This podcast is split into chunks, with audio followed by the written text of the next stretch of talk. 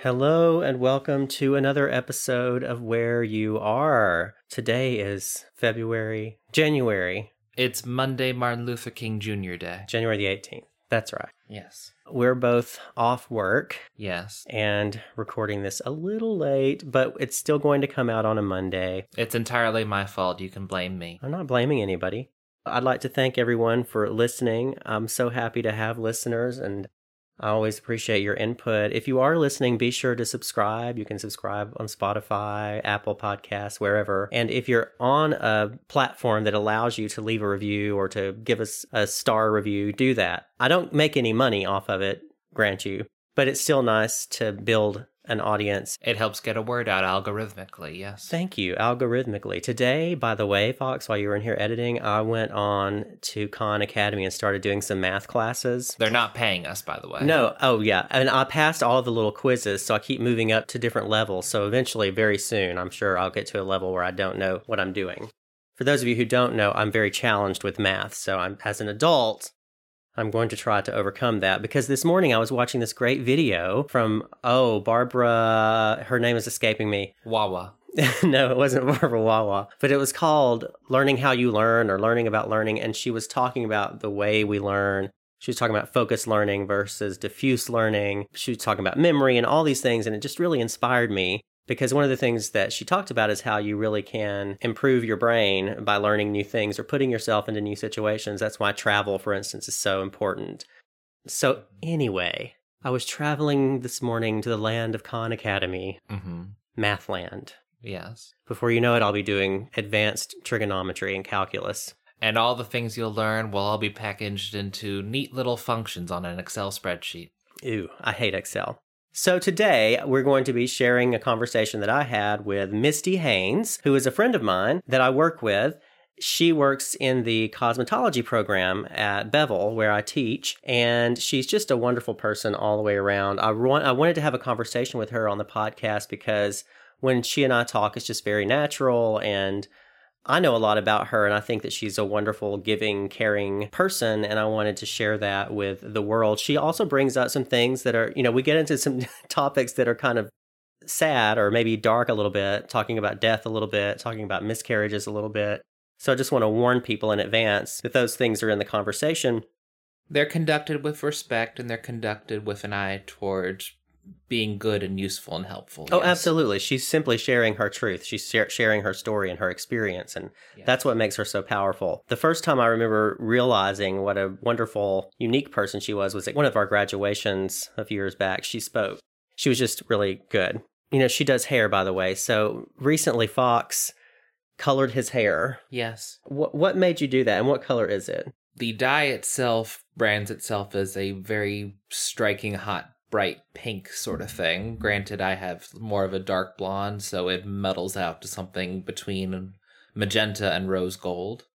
What can I say? I have a stable job now. It's in academia, so it's very safe in terms of progressive ideologies and identities and appearances and performances the way politics may be, I just feel like I need to be more visible for several reasons. I don't know if I can eloquate right now. eloquate, is that a word? Eloquate. Elocute? I don't know. I don't know. but I like it. Your hair looks great.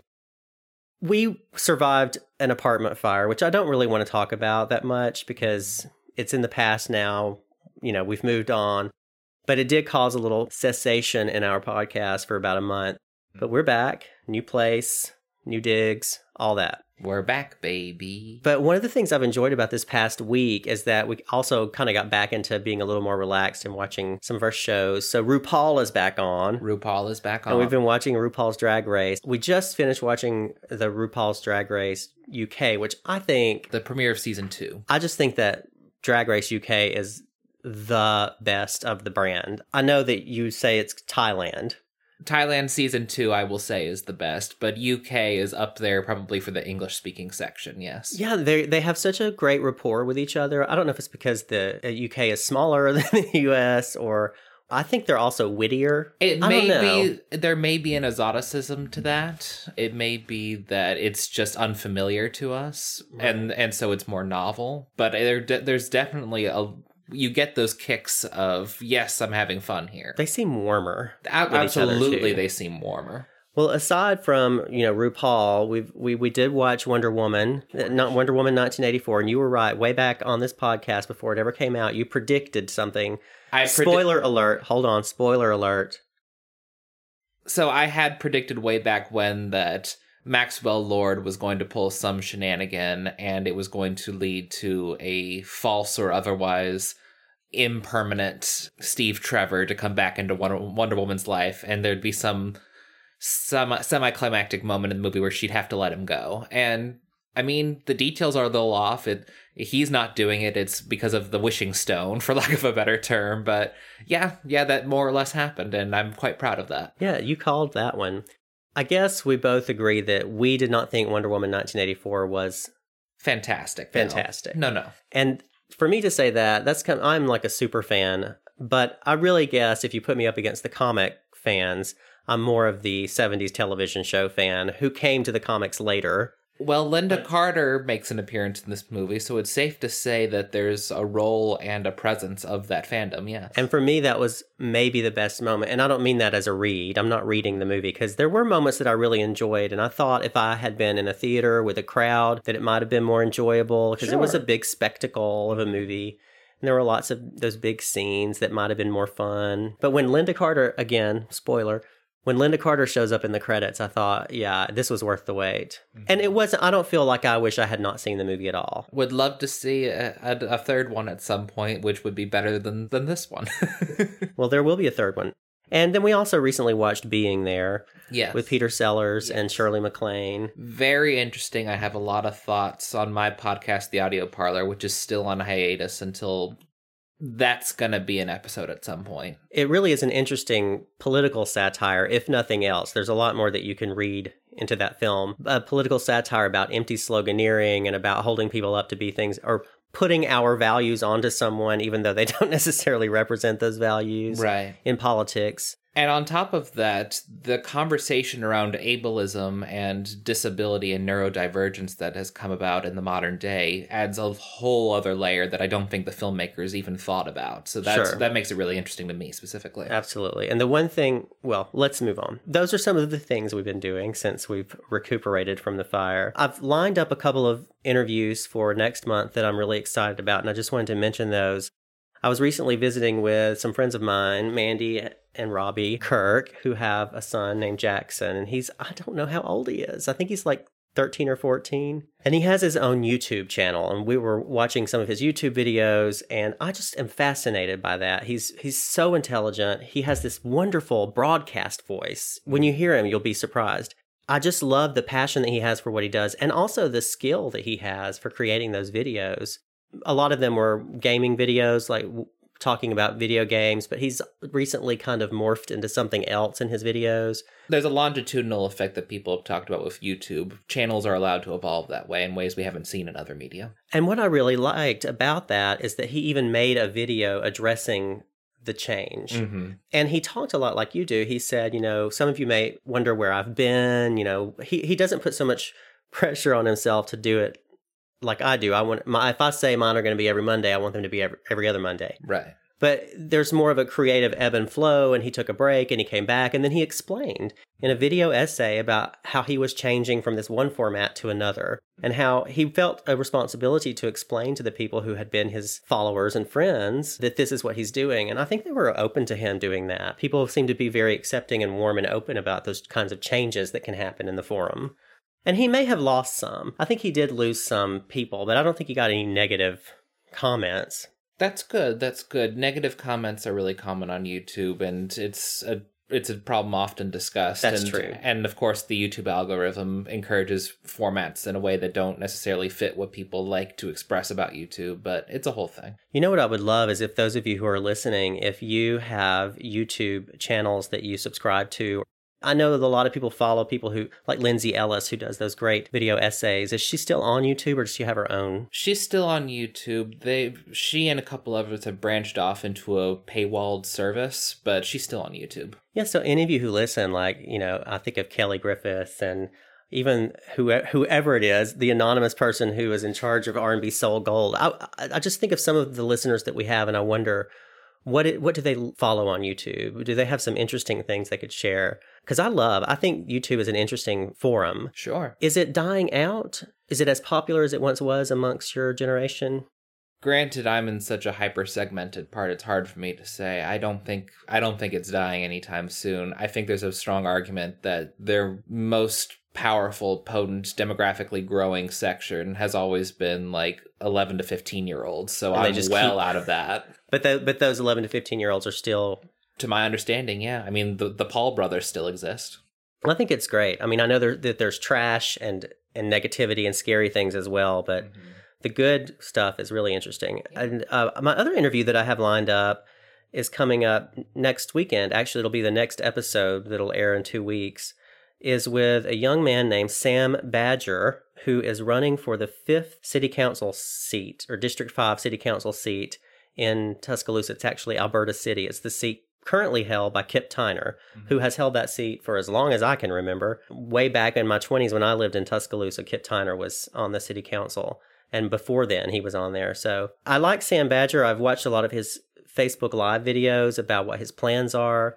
I want to talk to him. He also recently got a big endorsement from the Tuscaloosa, I think it's called the West Tuscaloosa Labor Initiative or Union. I can't remember, but a big AFL CIO affiliate. A big labor interest. Yeah, Sure. he has lots of great ideas for Alberta City. So I can't wait to talk to him. I think he's in his early 20s. hmm I just think it's exciting when young people do that. Yeah. When I was his age, I would not have run for office. No. so it's it'll be great to talk to him. So uh, another thing I wanted to talk about that I've been thinking a lot about lately, Mr. Fox. I'm here. You remember when Obe was on? Yes, from Thailand. Right. So we had Obe on, who I knew. I'd met him in Atlanta a few years ago, and he's a virologist, and I had him on to talk about life in Bangkok and, you know, just life as a doctor and a virologist and a teacher.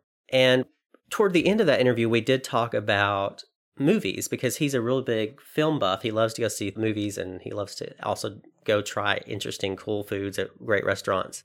And he had just seen a film. Do you remember what film that was? It was a Disney movie. Was it Soul or was it Inside Out? It was probably Inside Out. it wasn't Soul because that wasn't out yet. So it was Inside Out, probably. And one of the things that he talked about that came up in that movie was the concept of is there a, a part of you that's essential, like that you carry with you through all the changes in life? Is there some core to you, right? Like if if you had to figure out who your core was, who would that be? And that just has stayed with me. That's one of the things I love about talking to all these people on the podcast is just like that woman was saying this morning in that video on learning, diffuse learning is when you're not actually focused on the topic, but you're maybe listening to music or you're sleeping or whatever. A lot of times when I'm in my diffuse state of mind, when I'm listening to music, driving in the car, these things come into my head that people on the show have said or even things that they've done.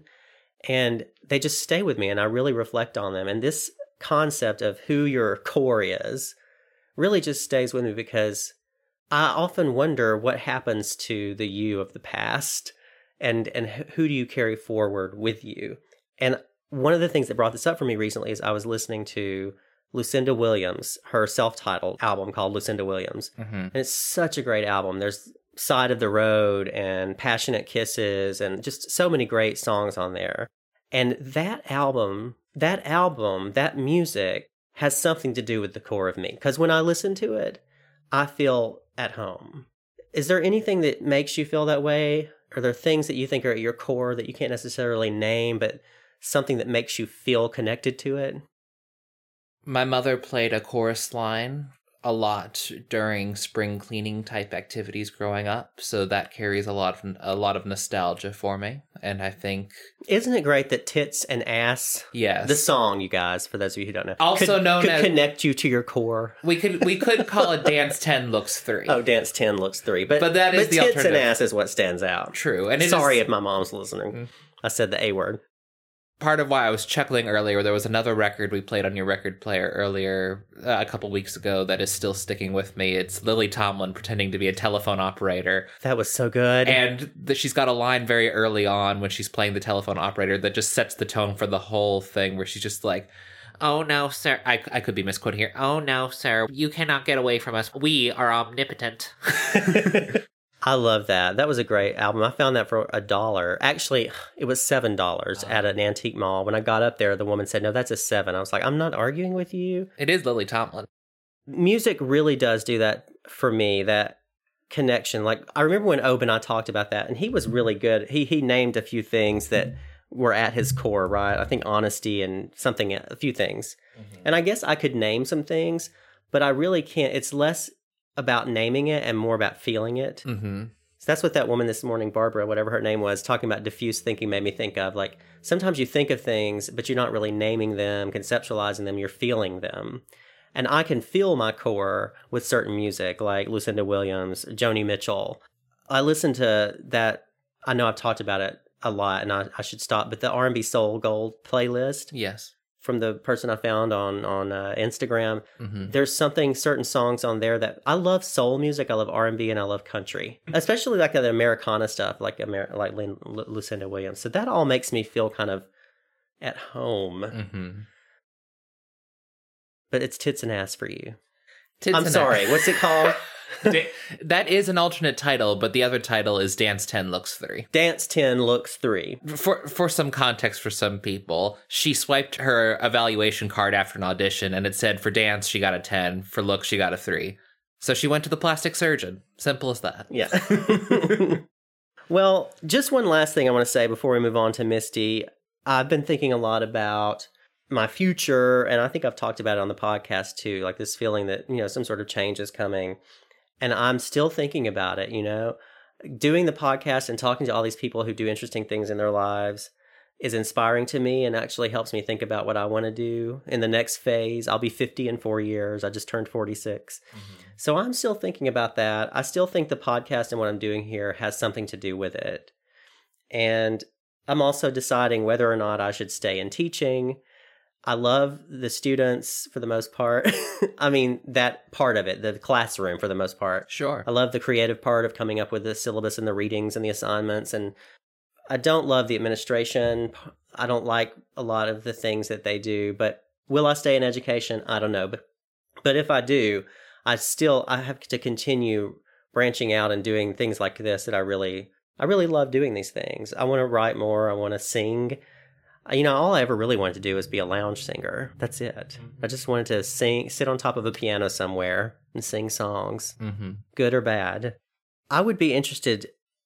I guess in the past, I've not really addressed my listeners as much as I am today, but something just moved me to actually speak directly to the listener.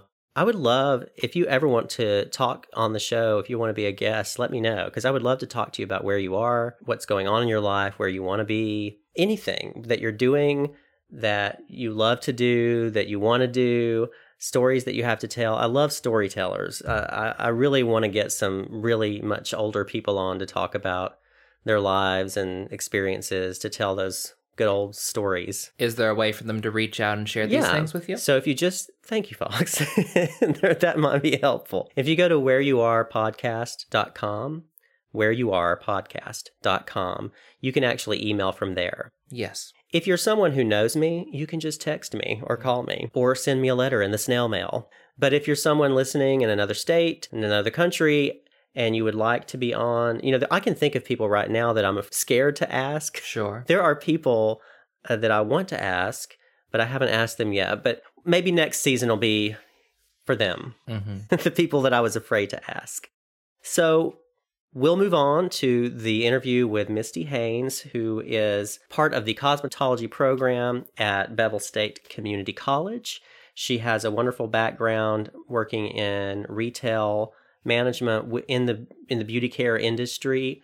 She has a background of philanthropy and community organization and she's just an all-around sweet, wonderful, smart, sassy person. I love her.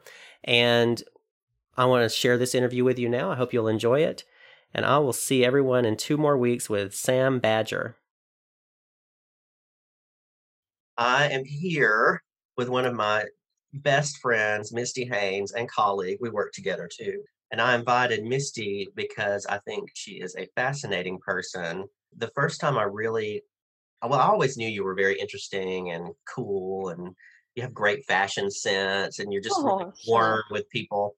But when you were speaking at graduation, I thought that woman is amazing. She is a motivational speaker in the truest sense. Like that was from your heart. That was so you Ew. spoke so eloquently, better than any. There was a politician there that time, I think, who gave another speech. There were people who worked in the administration. Your speech was so good. Do you remember that speech? I, I mean, wish I knew it like verbatim. I brought humor in because you know me, my life. I'm a firm believer. There's times it's either laugh or cry, and I always look for a reason to laugh. I poke fun at myself all the time. The one thing I remember was talking about when I was in high school and the fact that Fred Flintstone was in my graduating class. So, yeah, I poke fun at myself, but I wanted to reach out to the students and to the potential students that were in the crowd because I've sat in graduation speeches where eh, it was almost like, well, what am I doing here? You know, why am I listening to this? I personally don't find myself that interesting, but I think I'm typical. There are so many adults who age 40 and over are still really trying to figure out what they want to be when they grow up. And I wanted to share my story and let some of the people in the audience who might be able to relate to that, let them know it's never too late. So I thank you. It means a lot that, especially from you and you know your writing expertise, it it affected you. That means a lot. Oh, and that's definitely a graduation speech I remember. There are many I don't. Let's talk about your story then, because I think you have a really interesting story, and I don't even know where were you born and raised. So I was born in Longview Hospital in Graysville, which later became Lowe's and is now an abandoned building. Kind of set the tone right for my life. But my dad had just returned from Vietnam and had some issues. He left my mother and I right around the time I was born. So I ended up growing up with my mother and her parents in Carbon Hill. So I grew up with older people, which is why, and I was an only child in that sense. My mother never had more children. My father went on to have three boys. So I do have brothers, but for my formative years, up until I started school, I was an only child surrounded by tons of cousins because we were a very close knit family. And my grandparents really helped raise me. I always said that if you saw my granddaddy and you looked down, I was there. He was a double amputee because of diabetes. My mother was a severe diabetic. So I have always championed the cause of diabetes to try to raise awareness. Mother remarried right before I started school and I moved to the big city. I was in Jasper, Alabama. And I'm sorry, this is going to offend people, but I don't care. I graduated at what will always be Walker High School. Walker Vikings. I'm sorry if I offend people with that, but that's just my feelings.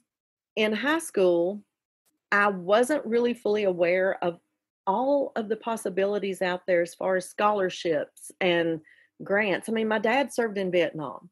Had I known then what I know now, I could have gone immediately into school with his GI Bill. Mm-hmm. But I wasn't made aware of it. And even scholarships, I was always I wasn't the smartest kid in the room by any means, but I wasn't the dumbest either. I was an A AB student, so I could have qualified for scholarships, but I wasn't aware of that. So I took Plan B, which was cosmetology school. Followed that road for a short time then and developed some allergies. Had to get out of cosmetology before I finished and got my license. Yeah, I don't think I'd ever told you that. It took me two tries to get my license. My first time through school, I was three months away from graduating, and this was a private school, so it was set up a little different. But I was three months away from graduating and had a severe allergic reaction to some chemicals, but I had had my hands in lighteners, colors, perms, and a straightener that day. So we really didn't know. And with no insurance, eh, it cost a lot of money. So my doctor at the time said, You may be in the wrong line of work, find mm. something else. So I went into retail, kind of bounced around, and almost 10 years later, a friend of mine was going to that same cosmetology school and the way it was set up at that time, things changed, but at that time, if you were out of school for a year, your hours were dead. It was like you went brain dead, you forgot everything you had learned, and you had to start over. Hmm. So I was there to get a haircut from my friend, and my former instructor let me know, hey, your hours are good again. That rule, they realized you don't go brain dead. so your hours are still good. And I was in a relationship at the time with someone who said, Yeah, you need to do that. You've been doing it all these years, just not being able to pay. It was like, Hey, I need a haircut. Why don't I cook for you? I've tasted your food before. Let's just call it a freebie and move on. But you know, I went back through school, and that was in 90, I believe 98. And I've had my hands in cosmetology in some degree ever since. That's actually what led me to Bevill I had worked in private salons, owned my own salon for a while. And when I moved, when I finally met Mr. Wright instead of Mr. Wright now, I led me to Gardendale. And when you have private salon clients, a town like 40 minutes away, a lot of times they're not going to be willing to drive that far. So I ended up going to work with what I thought was going to be a temporary situation for a corporate salon, Regis Corporation. They own Smart Style Master Cuts, or did at that time. And I started working at the Smart Style in Gardendale. Had never had any thoughts or inclinations of going into the corporate world. And after working there for two months, I was named salon manager. Six months later, I was named district manager. I believe it was eight months after that, they made me a senior district leader. I had eight salons total that I was in charge of in the Birmingham Walker County area and was loving it, but it was a lot of hours. My favorite part of it, though, was working with the new young stylist. In the role of a senior district leader, you have to go to cosmetology schools to try to recruit the students to come to work for you first time I walked in the door at Bevill State, I had never been there for any reason. And I met Robin Houston, ah. who changed my life in so many ways. I gave my little spiel to the students, and it was the first time I had done it at any school other than the school where I went. I knew everybody there, I was comfortable. All of a sudden, I'm in a school where I know not a soul. I was a nervous wreck. And after it was over, she told me I was in the wrong role thought she was telling me I didn't do a good job. My heart was broken. And she said, No. She said, You're supposed to be here with me teaching. I kind of ignored it for a minute and then went back and reflected on it. And every time I went, she said the same thing. She said, God told her I was supposed to be there. I think it was my third time there. I asked her, What do I do? How do I, you know, how do I enroll? I've never gone to college. What do I do? And y'all have been stuck with me ever since. And that was fall of 2016. And it's my home away from home Y'all are my tribe. I love the environment there. I, I truly feel at home. Yeah, you are definitely part of the fiber of that campus for sure. All the students love you. What is it that you so enjoy about working with young stylists and people who are training to, to do that in the future? I have always been one who I want to make a difference. I want to make a difference in at least one life. The whole saying, you might not be able to change the world, but for one person, you might change their world. So, my first semester there, seeing an aha moment in a student, and we all, any instructor gets to see those aha moments, whether it's seeing a student learn how to write correctly. When you see a student finally have that aha moment, that lets you know you have helped in some way. And beyond that, I know each department at the school is different, but for ours, Miss Houston is a firm believer in family. And our department is run like a family. If we have a student who is hurting away from school, something's going on in their personal life, as a group, we are there for them. That has affected me more than anything. And I still have former students who have moved on.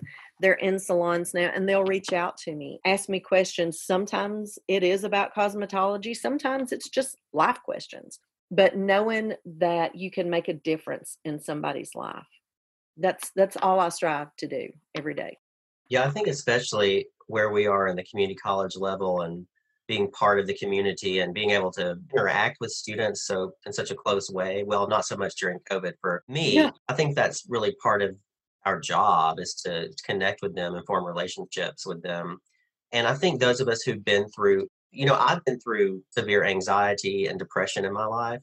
So I always do really well responding to students who are very open now about expressing that they have anxiety, things like that. And I will share with them that I've had the same experience. So it's actually mutually beneficial, those relationships that we build with students, you know?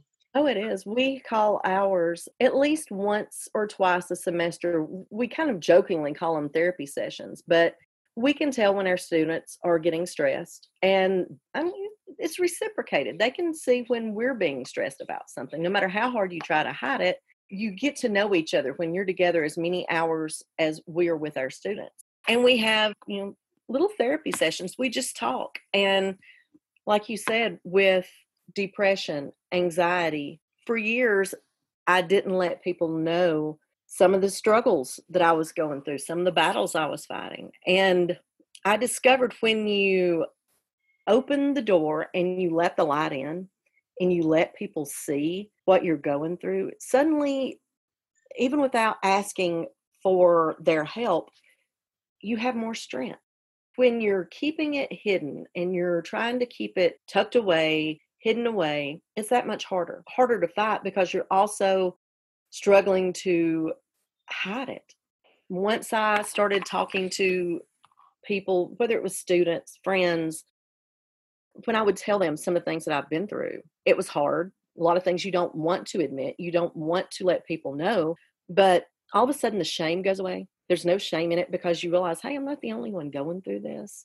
And you're more vulnerable and I think in roles of instructors, a lot of times students don't know you're vulnerable. They think that you are, you've got it together, everything's great. And yes, we need to keep that to, to a degree, but at the same time, when they know that you're a human being, right, you have vulnerabilities too, they are able to see you in a much clearer light they're able to respond better to you. When you ask them a question, they can feel like they can truly answer you. Whether it's just a question in class or if you see something's going on and you want to reach out to them, they feel more open to talk to you if they see that you have vulnerabilities too. Yeah. And I think one one of the things I've really loved about working there and working with you in particular is just that ability to really have an, a positive influence on their experience as students. And one of the ways that we do that, which I love, is through our work. I was talking to Janina Nobles about this, how much I love the work that we do on the diversity committee. Misty and I serve together on the what's called the subcommittee actually for our campus, but it's it's a diversity committee. And we have done some really fun and interesting and important things as a committee. Is there something that you we did that you really enjoyed doing the most? One of my favorite things is when we do the diversity fair. Yes. We all dig into whatever makes us diverse and try to bring food or something about that culture. So for me, I've been cooking the Irish soda bread. And then for Hispanic Heritage Month, we would always have one of the local restaurants bring us in the nachos and the salsa and it's not just the fact that it's food but they would talk to us like learning more about dia de la muerte. Am i saying that right? The, the day of the dead. The dead yeah. So so many people just think oh well that's just mexican halloween but learning more about it through the diversity fair and through the hispanic heritage month doing those kind of things. It's like instead of fearing it per se, it gives you that connection to it. Because I mean, let's face it, don't want to, you know, bring it down, but none of us are going to get out of here alive. No, we're not. So, you know, knowing whatever your belief system is, because I respect all belief systems. I have my own. If you don't fear death, if you feel that it is a stepping off point to whatever your belief system is, that next level, then if you aren't in fear of death, you can enjoy life. Yeah. If you live every day in fear of the inevitable, because it's going to happen, then you lose the ability to enjoy living in the moment, especially with everything going on right now with COVID. We have to, I say, respect death, but not fear it. and concentrate our efforts on making every day count, every moment of every day, and live life to the fullest. So I recently lost my mom back in May. My mother was a very spiritual woman and you know i had i had already told you we lived with my grandparents when i was young my grandfather passed away when i was 10 going on 11 and i thought my world was going to end because he was my father figure my grandmother lived several years later but she was living with my mom and became bedridden and my mom was able to take care of her there was one night she had a vision. And she would tell you point blank, no arguing, it was a vision. It was not a dream. She was wide awake. She was talking to my grandmother and looked away at the clock for a moment because she was looking to see if it was time for my grandmother's medicine. And all of a sudden, when she blinked, my grandfather was standing in front of her with his brothers, and they were in heaven. And he said, I just want you to see what you have to look forward to. And she said she spent what seemed like hours walking through heaven. And then he walked her back and said, you know, I wish you could stay, but you can't. You know, I'll, I'll come for you when when it's your time. And she said the next thing she knew, she blinked again, and she was still looking at the clock. No time had passed. That's why she will be real quick, or would have been quick to tell you, it was not a dream; it was a vision that she was given. And from that moment on, she had no fear of death my grandmother passed about two years after that. And my mom stayed steadfast in her belief that she had already seen heaven. So she knew what she had to expect. She wasn't, I mean, it wasn't like I'm going to get there fast. But when she was diagnosed with lung cancer, or she wasn't technically diagnosed, they wanted to do another test because they felt it was cancer. And she said, Well, I'm not having any treatment. She was a severe diabetic. She was frail. She was a tiny little thing. She said, My body can't handle chemo or radiation, so I'm not going to have any kind of treatment. Why would I go and have y'all tell me, Yes, you have cancer. There's nothing you, you're going to do about it. So you now have a death penalty. And from March of 2019 until February of 2020, you wouldn't have even known if most people didn't know. It was just a very few of us who she was you know open with who knew about the situation. And it happened very quickly from march to may. But i was blessed. I look at covid as a blessing in disguise because since i was working from home in the beginning and then was laid off it gave me the opportunity to be with my mother for those last few weeks we had so many deep meaningful conversations where the morning she passed, I can honestly say I miss her every moment. It's not that I'm glad she's gone, but there was an expression on her face. I remember exactly what I told her was, I want to see what you're looking at because she was looking up into the corner of the ceiling. Contentment doesn't even begin to describe it. If you've ever seen a child the first time they see fireworks, the awe on their face, that was what she was looking at was something that was just it had that awe-inspiring expression. So I have that comfort of knowing that she was at peace. She was where she wanted to be. And I have always had a, I don't want to say a love hate relationship with death, but much like you, I've found myself kind of obsessed with it at times over the years. You know, what can I do to prevent it? Or what if, what if? for me, the anxiety and depression that I felt over the years even did push me to some suicidal thoughts at one point. Thankfully, you know, I came out of that okay and I'm well, I'm doing fine. Mm-hmm. But it was for me losing her, as painful as it is, now I know that so I've I've lost some pregnancies in my time and I know that my babies are with their grandma and their papa and their mama and you know that's my belief system. That's you know what gets me through the day. That's what comforts me and consoles me and allows me to face each day of this crazy world we're living in no and that's beautiful i'm i'm really glad that you got that time with your mother before she passed? I wouldn't trade it for anything. Um, and, and my heart goes out to everybody that during this pandemic, you know, all the people that were lost in hospitals alone. That that truly hurts me, and you know, I wish I wish that we knew more about it to do more about it. But oh, I wish that we had so much more knowledge about the lives of all the people who have passed during this pandemic. Yeah. So that they're more than a number. Yeah, absolutely. I, I think we need like a national memorial. I think we need more attention on it because these are human beings with families and friends and they had whole lives no matter what age they were. I don't care if they were in their 80s or 50s or 40s, you know? I mean, I lost two close friends back over the summer, as well as them, my son's friend from high school. He was on a ventilator and he's 28 years old. He was on a ventilator for 28 days and he's doing much better now. Oh, good. But, you know, it, when I saw that he was in the hospital on a ventilator, this guy is healthy as a horse, had played football all his life, worked on a race team, very strong individual, no underlying health issues. And if it could take him that hard, then this is a real thing. But it does make you, I've started focusing more on what I want to do with my life. Yes. What's that line mm-hmm. in The Rose by Bette Midler? It's the soul afraid of dying who yeah. never learns to live.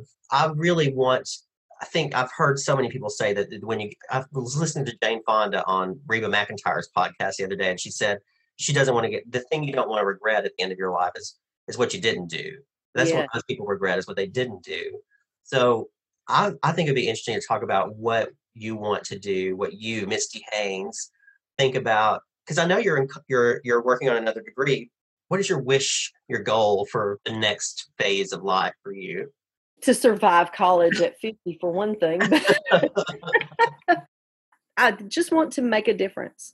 However, that road takes me. I mean, right now it is Bevill State, you know, the assistant in cosmetology, and I love that. If it leads me to one day be the head cosmetology instructor, that's wonderful. Then I can affect lives that way. If it leads me into, you know, working for nonprofits, then that's fine. I'm I'm kind of sitting back and taking taking an inventory of what's going on in my world, in the world in general. I don't have I can say I have no regrets. I'm not looking to leave Bevill. I love it there. That's that's home. But we never know what's going to happen down the road. As long as I can positively influence someone every day, then whether I can make a living doing it or not, that's beside the point. The degree that I'm in right now, I'm getting a Bachelor of Arts.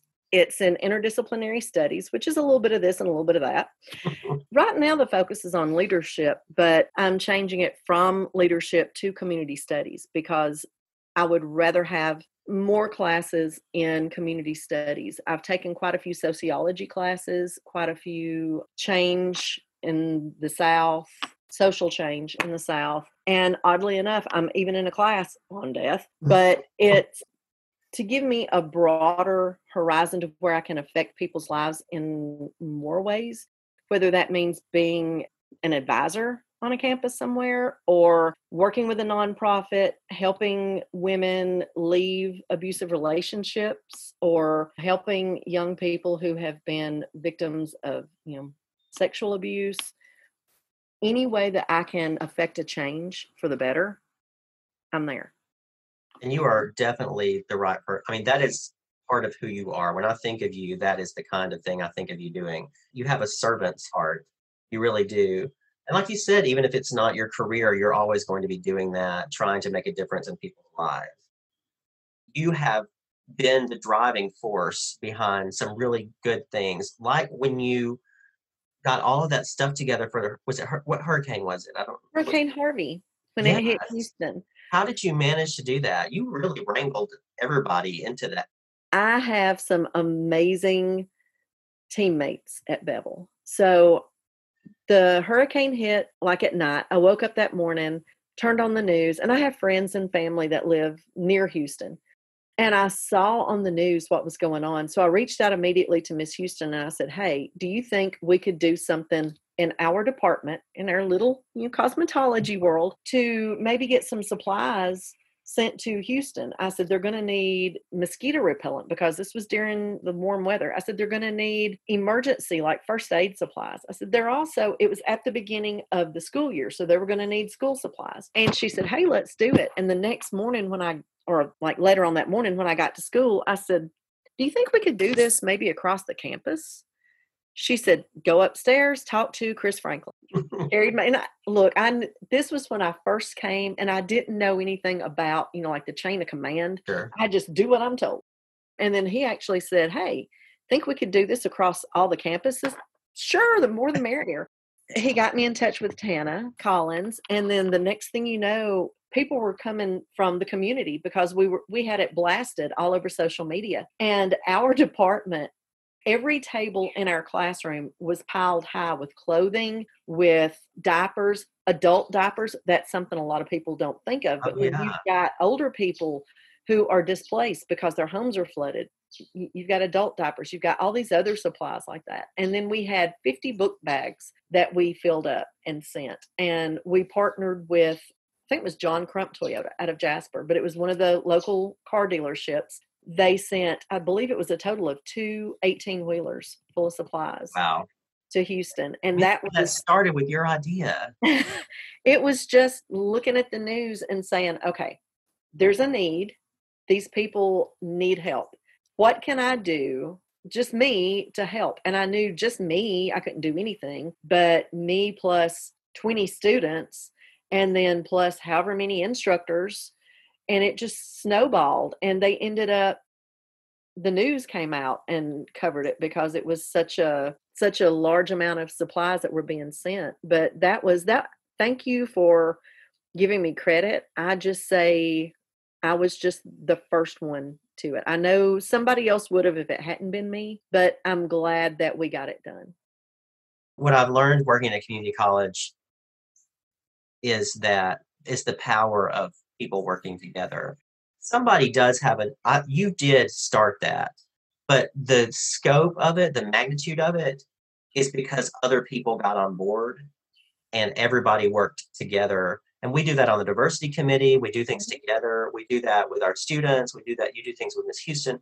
It really is called it's community college at its best. I don't think that we always achieve that that same level. And of course, you can't always be perfect, but that is the goal. Like what you do, the way you connect with students, the way you have initiative and you bring people together and you do important things for the community and for the students and for us, you make faculty members' lives better. You make staff, seriously, you're a bright light. So that I learned from people like you at community college. It's not that I was a horrible person before. I don't want to make no. that sound that way. No, no, no. I've learned to be more community driven, more group oriented, the power of the collective, you know, the power of, and individuals are important too, but well, the individuals make up the community. And uh, you mentioned the speech that I gave. I remember bringing up the fact that the faculty, the staff, and the students at Bevill, they put the community in community college. A lot of schools, you go in and you feel like a number. You don't mm-hmm. feel like a member of a community. Community college is true, they're smaller, and I can't speak for others. I, have just been to a few when I was doing, you know, my little come work for me spiel when I was a cosmetology district leader. But I can honestly say Bevill is the first one that I really felt that community, the sense of community. It was kind of like the three musketeers, you know, one for all, all for one.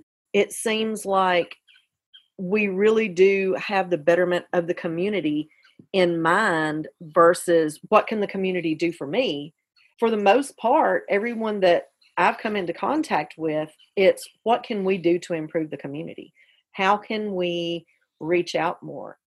One of the things that you and i have talked about and i, I won't I won't really go into detail about it because you know you don't want to jinx anything, but I would love to see the little partnership that you and I were talking about with the Ah. young people. That would be amazing so that, you know, the young people in the community have more access to books, to literacy because our area unfortunately there is an issue with the haves and the have-nots and we need to help the have-nots have more Absolutely. because not everybody can afford to go to a four year university, but we do a whole lot for the community to improve them. Even if they don't make it to the school, we still help the community. Absolutely. And we, here's the thing about community colleges and all universities too.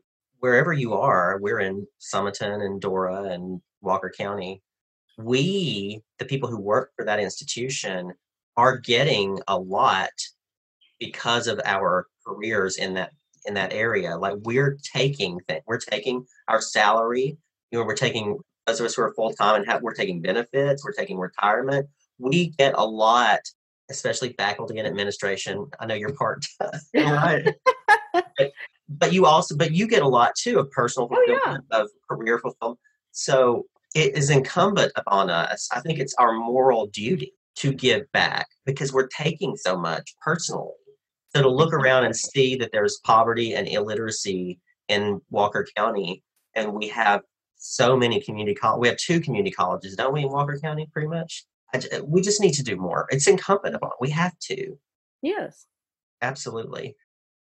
So I'm gonna I'm gonna wrap things up here. This has been so I knew this I knew that it's the same with you and Janina. It's like the three of us. We need to have our own podcast together. Oh, that would be so much fun. It'd be like the View without all the bickering. So, but I love the View, not to disparage it. But I asked somebody I was interviewing. Oh, this friend of mine who lives in in Thailand. He was talking about a movie that he had seen, and it was all about emotions and your who your core is. So that question has stuck with me because we go through so many changes and we go through so many relationships and jobs and people in our lives. We change a lot, but what stays the same? Who are you at your core? What would that be for you? oh my. It's maybe it's a fair question. It, it would be kind of hard to say. I've grown over the years. And like you said, at one time in my life, it was what can I do to better myself? And I looked within and realized that it's a little bit selfish, but you know, so be it. The way that I've learned to better myself is by bettering those around me. I surround myself with people who are smarter than me for a reason. I surround myself with people who encourage me, who motivate me, and I try to be that person for others.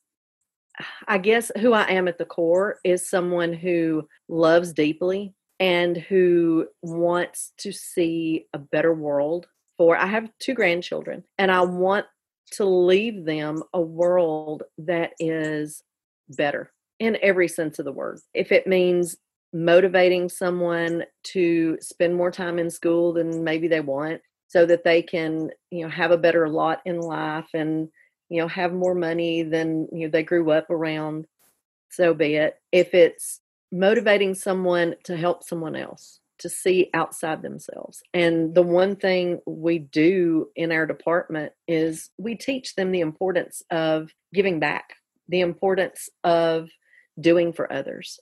And if i can see that rolling forward it's it's kindness. Just be kind. It's not that hard. It doesn't cost a penny.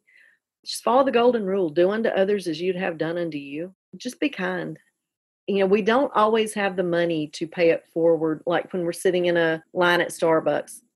When we can i most certainly do you know hey the person behind me how much is there so let me go ahead and put it on my tab. But even if i don't have the money to do that i can hold a door for somebody.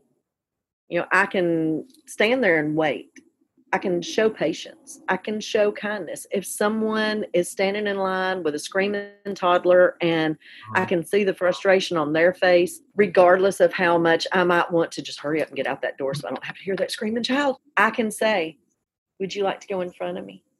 You know, I I can see you've got your hands full. That's that's who I am at the core, is just somebody who wants to make a difference. That that is that rings so true. One of the things I love the golden rule. I love that idea of doing unto others as you would have them do unto you. And it was, I guess it was in my late 30s, I realized I saw it from a different perspective. I think most of my life I had seen it as sort of a passive thing, like almost like don't do that to other people if you don't want them to do it to you. That's not what it says. It says No. do, do unto others. It's an Yes. active calling, right? You need to go and do those things Exactly. are good that you would want done to you. And I, I said so powerful. And you know, the one thing I've started doing, especially during all this the pandemic mess, I kind of pick out the people who are showing more anger, who are showing more stress, and I probably drive them crazy, but they're the ones that I show even more kindness. The best way to change the world is one person at a time with a smile. We can't see smiles with the mask we have to wear right now, but you can still spread smiles with your words, with your actions, with your deeds.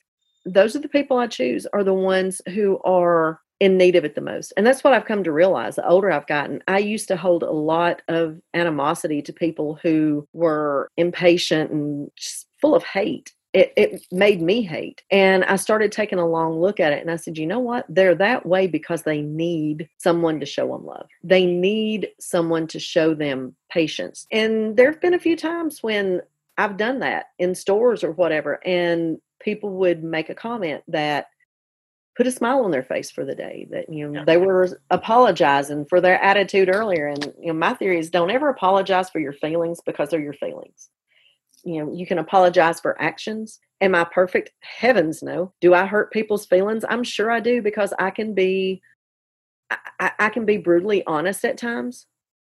But at the same time if i am it's because i want them to improve. So it's constructive criticism. Right.